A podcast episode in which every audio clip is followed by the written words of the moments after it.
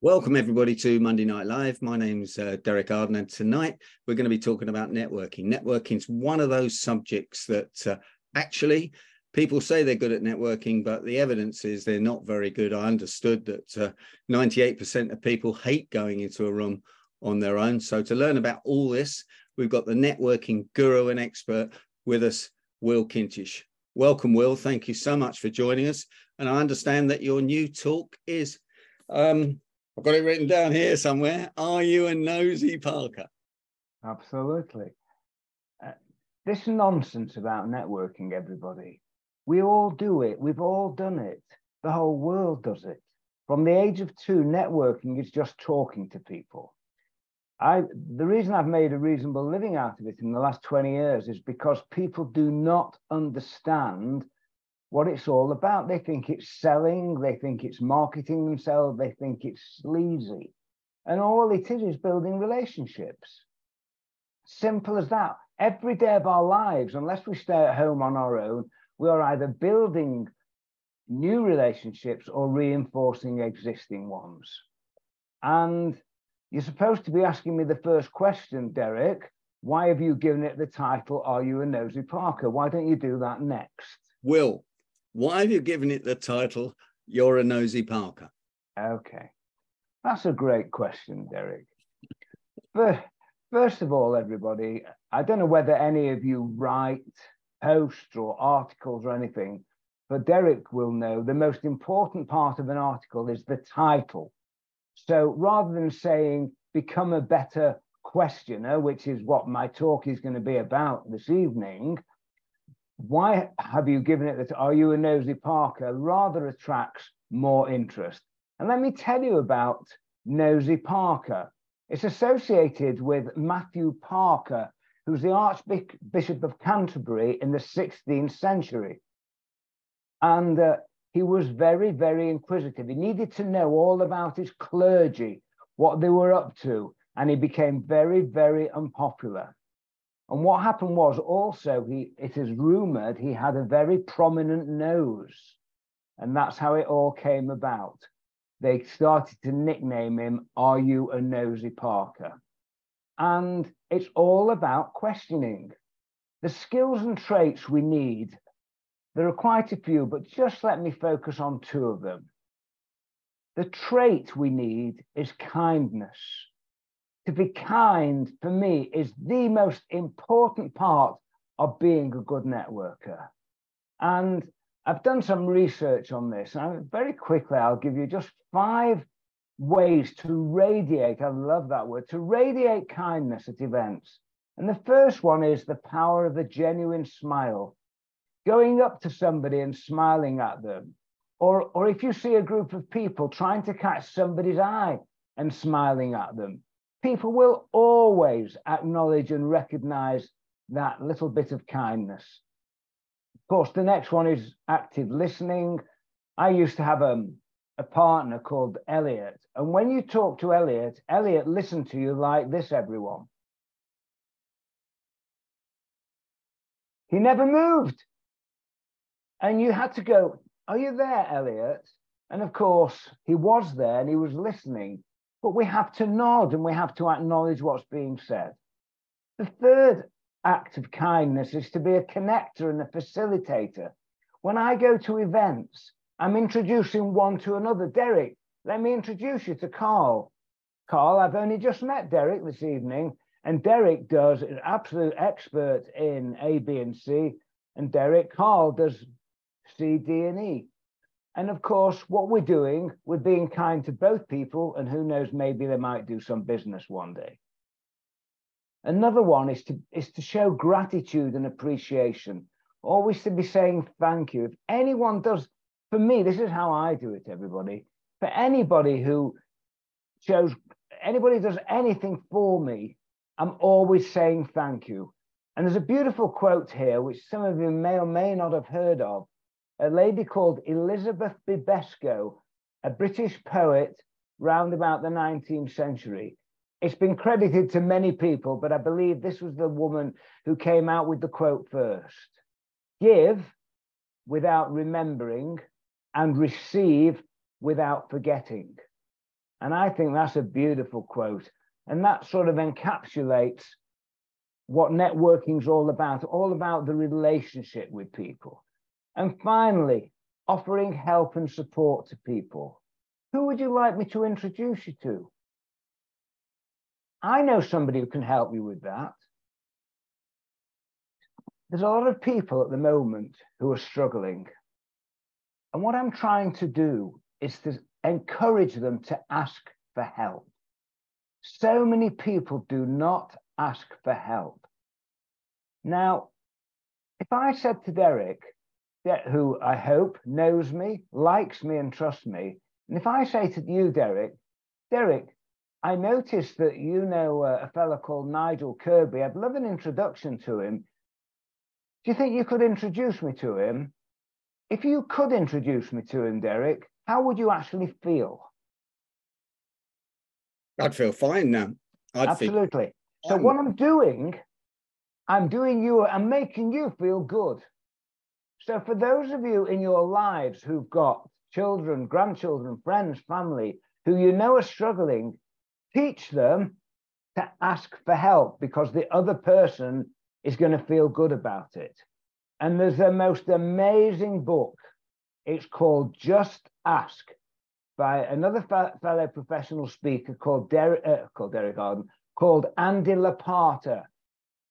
Andy Lopata, as a fellow professional speaker, got himself into a mess a few years ago and stood up at the annual conference of the professional speakers and virtually cried on stage to say he was in a mess. And everybody got round him and we encouraged him to ask for help. And from that came a book. And it's really a fabulous, fabulous book. And the subtitle of the book is When You Ask for Help, You Are Showing Strength and Not a Weakness. Mm. Great. Well, just a couple of things before we go on to the next question. Takes 14 muscles to smile and 72 muscles to frown. So why don't people smile so much? You and I had a debate last night, didn't we, about how many people actually say thank you when you do them a favor. That does make me cross, I must admit, when you don't get a thank you. And I had William James down for say the American philosopher for saying give without remembering and receive without forgetting. But like most quotes, they're usually somewhere further down the line and probably came from one of the good books well, what are the general guidelines about negoti- about networking? Well, I've talked to you about the trait of kindness, Derek, but let me talk to you about the number one core skill. The number one core skill is asking intelligent and insightful questions. Now, my audience, I don't know whether you have the experience I have, but it's very, very rare that people will start asking me questions. I seem to be the one that's always asking questions. And sometimes I can get to the fifth question and they've not asked me anything. And I'm sorry to say, I put them in the rude category because what are they saying to me? I'm not interested in you, Will Kintish. I don't want to know anything about you. I don't want to learn anything about you. And when I'm at a business event, if I've asked them four or five questions, I'm sorry to tell you, they go in my rude category and I dump them. I say to them, Well, it's nice to have met you, and off I go. Because networking is building relationships and it has to be um, a two way street. So asking questions is the key. My grandchildren, God bless them, I've had to teach them how to be interested in me by asking me questions. I asked them how their day's gone, how did their football match go. And now at least they say, Hi, Grandpa, how are you? How's your day been? At least we're getting somewhere with, with them. So let me give you some guidelines about questions. And I heard this quote on Desert Island Discs a few years ago. It was Kirsty Young. She was talking to somebody and she I, I, I wish this was my quote. She said, when we went to school, we were judged on the quality of our answers. In the world of relationship building, we're judged on the quality of our questions. And I love that. And here's a little guideline for us all. When you ask somebody a question, needless to say, we have to listen for the answer. But more importantly, in my opinion, we have to look at them. We have Derek was talking about body language with somebody a few minutes ago, Martin or somebody. We want to see whether they're telling the truth. We want to see what reaction we're getting from that question. Now, let me take you back about three months. And there was a very famous incident at Buckingham Palace where I think it was the Buckingham Palace garden party where the lady, the who was uh, a lady in waiting to uh, the late Queen Elizabeth, Lady Sarah Hussey. She went up to this lady who I don't know whether it's relevant to the con well, it is relevant to the conversation. The lady was black, black lady. Her name was Ngozi Fulani, and she went up to her and she said, "Oh, hello, where are you from?" And the woman said Croydon or Guildford or somewhere like that. And this lady Hussey, whether she was not sensitive or not looking, she said to um, uh, Ngozi, no, where are you really from? She said, Well, I, I, a little town just outside Croydon. She then asked for the third time, No, no, no, where are you really from? Suggesting that she was from some tribe in Africa. Now, this woman was rather offended, and it hit the newspaper for three days. And this woman, Lady Sarah Hussey, was 85 years old. I'm sure she had no malice or forethought whatsoever in the, in the way. But I'm wondering, had she looked and looked at the reaction of that lady, perhaps she wouldn't have pushed too hard. So listening for the answer is absolutely critical. Listening and watching. Watching is the key. You all know about very quickly asking the who, what, why, where, which, when, and how questions, but be very careful about the word why. Why is a horribly challenging word. Why have you done that? Why do you think that? Try and avoid the word why when you're having conversations with people. There's many different ways of finding out without using the word why. Now, the other thing I talk about, needless to say, is avoid interrupting. Avoid answering in advance if, like me, unfortunately, you're a member of the Impatient Society, you know what they're going to say, and therefore you start answering for them. Don't do it. But worse than that, avoid hijacking. Hijacking. What do I mean by hijacking the conversation? So let's try this one. Let's try this one with you, Carl Walsh. So, Carl, what was the last vacation you went on? You're on mute. Right. The last vacation I went on actually was to London in 2018. Do you know something? I live in London now, Carl. I lived in Manchester for 74 years, but I moved to London about uh, 12 months ago. I absolutely love it down here. Thank you, Carl. What have I done, everybody? And so you start to listen out for this and you'll find that so many people have done it. Needless to say, what I would have done before I told you I'd moved to London is, Carl, what did you think of London? Have you been before? Who did you come with? Did you go to the Houses of Parliament, etc.? So, hijacking is bad news, everybody. And if you believe yourself as a hijacker, and Mrs. Kintish is a professional hijacker, sometimes I have to tell her, shush, let them finish I think she's finally got the message. Being a hijacker is bad news. I guess she's um in the other room and you've got the door shut, Will. Well, as it happens, I've just realised she's gone out, so I could have shouted. But uh, okay, uh, well, had she been, had she been in the other room, I would have uh, I'd had to whisper. Yeah. Now tell us the uh, four or five questions that are really acceptable for someone that's new going into a room and asking people, you know, such as okay. where where are you from? You know, the soft. There are four. There are four areas of questioning everybody. Let me give you them very quickly, and then let me uh, mention them in a little more detail. There's always the icebreaker question, that very first question, that complete stranger. Then there are the business questions. Then there is the small talk questions, and then there is the follow up questions the icebreaker question. So if I see somebody at an event, which I did the other night, I was doing a presentation in London to a load of insolvency professionals. This lady was standing on her own. She obviously didn't know anybody. And I went up to her and I said, Please, may I join you? That wasn't the icebreaker question. I call that the hors d'oeuvre question. May I introduce myself? Please, may I join you? Or I simply say, Hello there, my name's Will. And she introduced herself. I think her name was Sarah. Hello, Sarah. And then we go to the icebreaker question.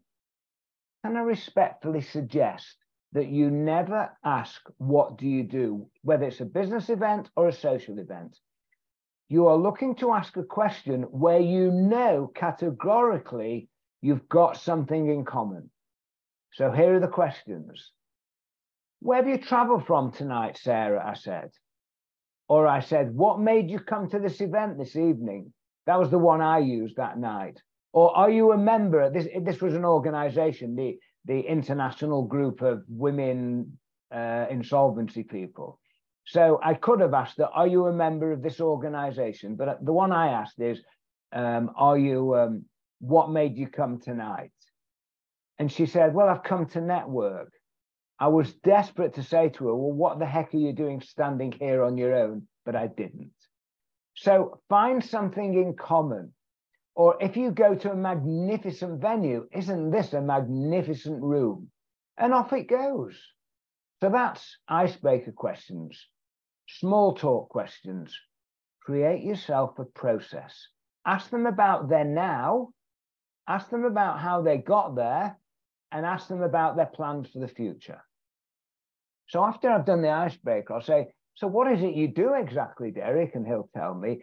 If somebody says they work at such a company, the second question you need to know is what their role is, what their roles and duties are, so you can direct your questioning to what they do.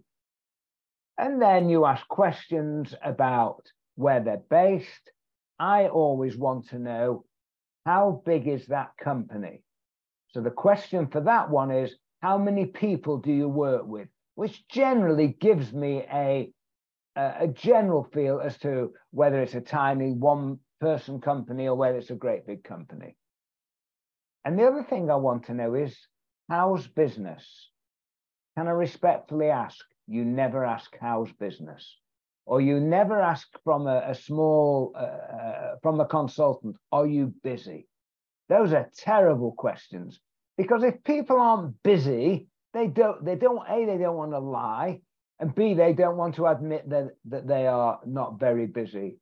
So here's the question I ask How's the year going for you? Or when it gets to February, how's the year started for you? When it gets to October, how's the year gone for you? And hopefully, you'll get a much better answer. So, those are questions about what's your marketplace? How do you get your business? Those are general present questions. The question we all love to be asked this is the past now. What made you get into that? What made you become an accountant? How did you get into manufacturing zips? My wife worked for a company that manufactured zips for many years. People love that. Because at the end of the day, let me give you my Dale Carnegie quote. I've resisted it so far. 25 minutes I've resisted Dale Carnegie, but here he comes. The most interesting people we ever meet are those who are most interested in us. And at the end of the day, my message to these young professional people is if you want to leave an event, people thinking, what an interesting person you were, it's the fact that you're genuinely interested in them and you showed interest in them.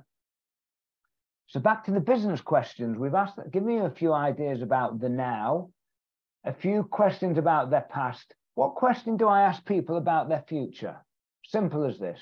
So where do you see your career or where do you see your business going in the next couple of years? Always put a time scale on it rather than have you got any plans for the future? What a stupid question that is. What plans, where do you see your business going in the next couple of years? Now, these are all primary questions. You also have to be good at the second question. The second question, oh, that's fascinating. Could you elaborate more on that? Oh, that's a great point. Give me some examples about that. I'm intrigued about what you've just said there. Tell me more about whatever it is. And what you're doing, you are building that relationship. You are digging deep into their interest because at the end of the day, they're more interested in talking to you than listening to you. And that's okay. That's okay. Well, that's all. That's all very well, but we're asking all the questions here, and we could be talking to the biggest bore in the world who's got no friends and he just wants to. He, he needs someone to talk to. He probably needs, from the part of the world that uh, Carl come from, comes from, a psychotherapist rather than a than a networker. How do we get rid of them? Simple. If I see you across the road, uh, across the room, Derek, I'm going to park Carl because Carl was the most boring guy in the room. I'm going to park Carl on you. Carl, I've seen my friend Derek over there. Let me introduce you, and I'll take you over and I'll get my revenge on you for all the things you've done to me over the years. Now, what happens if there isn't a Derek in the room? Are you ready for this, everyone? Learn this one sentence. Come on, Carl, let us go and meet some others. Let us go and mingle. And I'll go and look for a group of people and go up to them and say, Hello there, everyone. Please, may we join you? So we're now in a group of four or five people. I'll hang around for a few minutes and then call, You're on your own then, mate, because I parked you in that group and I'm off. And I've been polite. Because at the end of the day, remember this, everybody, do you know, does anybody in this room know a fella called Reid Hoffman? Anybody heard of Reid Hoffman? Yeah, Tony, Derek. Reid Hoffman was the uh, one of the founders of LinkedIn. And he came out with this quote about six months ago, bearing in mind he has got the greatest social network in the world. He said the following Networking is a people thing, not a business thing. Mm. And I thought, absolutely. Which brings me to say this when it comes to behaving. Maya Angelou said this. I know a lot of you have heard of it. And if you haven't, please listen again. she said the following 10 years ago, just before she died. As I look back over my life, she said, I've often forgotten what people said to me, forgotten what people did to me, but I never forgot how people made me feel. And that's what the whole essence of relationship building is all about. So if I wanted to get rid of Carl, I wouldn't just say, well, Carl, it's nice to have met you and leave you standing. I would either take you over to Derek or I'd int- introduce you to, uh, or we'd go and join a group that I don't know. Poor old Carl, he's really one of the nicest blokes you could ever meet. You and that's why I chose him because I know nobody would believe that I've used that. Well, can I just finish one one last bit? one last bit about follow up questions. If you are at an event and you spot a potential opportunity, for goodness sake, grab it. Don't let it go. These days, business cards are, bit, are becoming a bit passe. Uh, last week, for the first time ever, I said, Shall we keep in touch? We both got our phones out and we linked in, connected with each other there and then and when I got home, I wrote to her and said, It was great to meet you, Mary, this evening. Um, and then I sent her a lovely message. Well, I hope it was a lovely message. But make sure you follow up. And this is the question. You know, I've really enjoyed our conversation. You looked them in the eye, remember the listen and look. You looked them in the eye and said, You know, you, I don't know about this, but how do you feel about me giving you a call I know it's old fashioned, everybody, but how do you feel about giving me giving you a call in the next two or three days and let's continue our conversation then? And if you think it's worth it, we'll meet up and continue the relationship. But that is the key follow up question. If you can smell a potential opportunity for both of you, seize the moment and don't let it go. Well, Derek, I'm going to hand back to you. It's now uh, 5.30. Well, we've got. I've got a couple of questions for before we um, wrap up the recording. There's some no-go questions that I have asked from time to time, Will, and I have seen their whole body language and their state change at that point. And I thought I've just opened a can of worms that I should never have opened. Then, what are your no-go questions? Can anyone see that? Does anyone know what it is? It's a Pritt stick. A Pritt stick that st sticks things together. The, the category that I missed out, thank you, Derek, so much for reminding me. I've talked to you about icebreakers, I've talked to you about business questions, I talked to you about follow up, but I've forgotten the small talk. It's the small talk that creates your business relationship. Ask them about all sorts, but be very, very sensitive about people's family. Family is a fabulous topic. But when you ask the wrong person the wrong question on the wrong day, you can destroy a relationship just like that. So, can I respectfully demand that you never ask of a stranger two questions? Are you married and have you got children? Because if they're not married, they've just got divorced, they can't have children, they've just lost a child. Derek perhaps doesn't know this. A past president of the PSA, Derek, lost not one but two children, one from an accident and one from an illness. So, can you imagine somebody saying to him, Have you got any children? And he told me that for 12 months after he lost his second child, he never went out, fearing that he might get asked that question. Wow. So, how do I avoid it? I can, how do I find out all about you? It's simple. If I'm at a conference, I'll say to somebody, So, when you don't come to conferences or when you're not working, what do you do in your spare time? Or if it's a Thursday or Friday or a Monday, I say, What did you do at the weekend? Or what are you doing this weekend? And if they've got family or a, significant other, they will tell you. What I do, I tell people that I'm married. I mention that I've got children. I mention I've got grandchildren. And that normally creates the fact that they will tell you about you. So, to bring it to a close, don't dismiss family, but just be very sensitive in the way in which you ask the questions. Well, that was fantastic. Thank you so much. You've joined us a number of times. Will you stay on and answer uh, any questions uh, off the record? Um, Indeed. Thank we you. do have one question in the box what we could take from Paul Coleman, who's uh, in the West Indies. Do you have any tips if you are a, if you're a man and you're talking to a lady?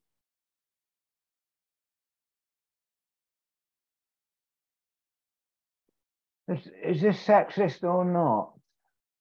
Um, I it, think by asking, male, female, female, male. By asking male, male, doesn't matter. I think finding out what people do outside work is the most important question of all. Because if they've got family and they're looking after children, they will love that. I'm going to go controversial now. As a general rule, we men generally stick to two very safe topics, don't we, Derek? Being sport and business. Mm. Yeah.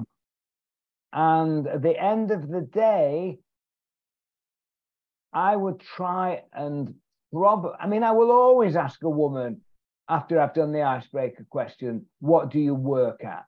By the way, everybody, the late Queen Mother uh, introduced me to this question rather than what do you do, and I use this an awful lot, you might like it. She used to ask this question at the, ter- uh, the first part of the 20th century when most women didn't work. They were uh, not didn't work. They were at home uh, looking at housewives and mothers. And the question she asked was, "So what keeps you busy all day?" Mm. And that goes down really well, everybody. What keeps you? And you've got a myriad of answers for that. So uh, I love that one. There's a hand going up by Andrew.